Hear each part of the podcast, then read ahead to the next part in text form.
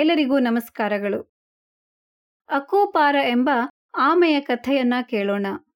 ಹಿಂದೆ ಶಾಂಡಿಲ್ಯ ಎಂಬೊಬ್ಬ ಬ್ರಾಹ್ಮಣ ತನ್ನ ಬಾಲ್ಯದಲ್ಲಿ ಮಳೆಗಾಲದ ಮೃದುವಾದ ಮಣ್ಣನ್ನ ತಂದು ತನ್ನ ಗೆಳೆಯರ ಜೊತೆಗೂಡಿ ಚಿಕ್ಕದಾದ ಶಿವಮಂದಿರಗಳನ್ನ ನಿರ್ಮಿಸುತ್ತಿದ್ದ. ಇದನ್ನ ಕಾಡು ಹೂವುಗಳಿಂದಲೇ ಪೂಜಿಸುತ್ತಾ ಆನಂದ ಪಡುತ್ತಿದ್ದ. ಈ ಪುಣ್ಯದಿಂದ ಮುಂದಿನ ಜನ್ಮದಲ್ಲಿ ವಿದಿಶಾ ಎಂಬ ನಗರದಲ್ಲಿ ಹುಟ್ಟಿದ.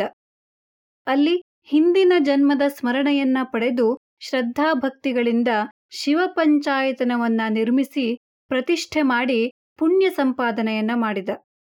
ಈತ ತನ್ನ ಮೂರನೆಯ ಜನ್ಮದಲ್ಲಿ ಪ್ರತಿಷ್ಠಾನಪುರ ಎಂಬಲ್ಲಿ ಹುಟ್ಟಿದ. ಅಲ್ಲಿ ಜಯದತ್ತನೆಂಬ ಹೆಸರು ಪಡೆದು ಚಕ್ರವರ್ತಿಯಾದನು.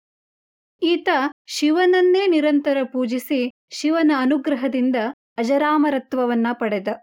ಶಿವನ ವರದಿಂದ ಈತ ಅಹಂಕಾರಿಯಾದ. ಆನಂತರ ಅನೇಕ ಪತಿವ್ರತಾ ಸ್ತ್ರೀಯರಿಗೆ ತೊಂದರೆಯನ್ನ ಕೊಡುವುದಕ್ಕೆ ಪ್ರಾರಂಭಿಸಿದ. ಈತನ ಉಪಟಳದಿಂದ ಬೇಸತ್ತ ಯಮ ಶಿವನಲ್ಲಿ ಮೊರೆಯಿಟ್ಟ. ಶಿವ, ಜಯದತ್ತನನ್ನ ಕರೆದು, ನೀನು ಧರ್ಮ ಮಾರ್ಗಕ್ಕೆ ವಿರುದ್ಧವಾಗಿ ನಡೆದಿರುವುದರಿಂದ ಈ ನಿಮಿಷದಲ್ಲಿಯೇ ಆಮೆಯಾಗು ಎಂದು ಶಾಪವಿತ್ತನು. ನಂತರ ಜಯದತ್ತ ಪರಿಪರಿಯಾಗಿ ಬೇಡಿಕೊಳ್ಳಲು ಶಿವ ಪ್ರಸನ್ನನಾಗಿ ಇಂದ್ರದ್ಯುಮ್ನ ಮಹಾರಾಜನ ಮಾಸಿ ಹೋದ ಕೀರ್ತಿಯನ್ನ ನೀನು ಪುನಃ ಕೊಂಡಾಡಿದಾಗ ನಿನ್ನ ಶಾಪ ವಿಮೋಚನೆಯಾಗಿ ನನ್ನಲ್ಲಿ ಬಂದು ಸೇರುವೆ ಎಂದು ಅನುಗ್ರಹಿಸಿದ. ಈ ಜಯದತ್ತನು ಮಂಧರಕ ಎಂಬ ಆಮೆಯಾಗಿ ಜನಿಸಿದ. ಈತ ಅಕೋಪಾರ ಎಂಬ ಇನ್ನೊಂದು ಹೆಸರನ್ನು ಕೂಡ ಹೊಂದಿ ಇಂದ್ರದ್ಯುಮ್ನ ಎಂಬ ಸರೋವರದಲ್ಲಿ ವಾಸವಾಗಿದ್ದ.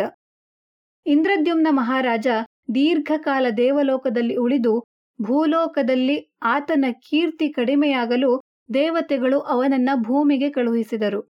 ಆಗ ಇಂದ್ರದ್ಯುಮ್ನ ಮಹಾರಾಜ, ಭೂಮಿಯಲ್ಲಿ ತನ್ನ ಪರಿಚಿತರು ಯಾರಾದರೂ ಇರುವರೇ ಎಂದು ವಿಚಾರಿಸುತ್ತಾ ಬರಲಾಗಿ, ಈ ಅಕೋಪಾರ ಆಮೆ ಇಂದ್ರದ್ಯುಮ್ನ ಕೀರ್ತಿಯನ್ನ ಹೊಗಳಿತ್ತು. ಇದರಿಂದ ಇಂದ್ರದ್ಯುಮ್ನ ಪುನಃ ದೇವತೆಗಳ ಲೋಕವನ್ನ ಸೇರಿದ ಹಾಗೂ ಅಕೋಪಾರ ಶಾಪ ವಿಮೋಚನೆಯಾಗಿ ಶಿವಲೋಕವನ್ನ ಸೇರಿದ. ಧನ್ಯವಾದಗಳು.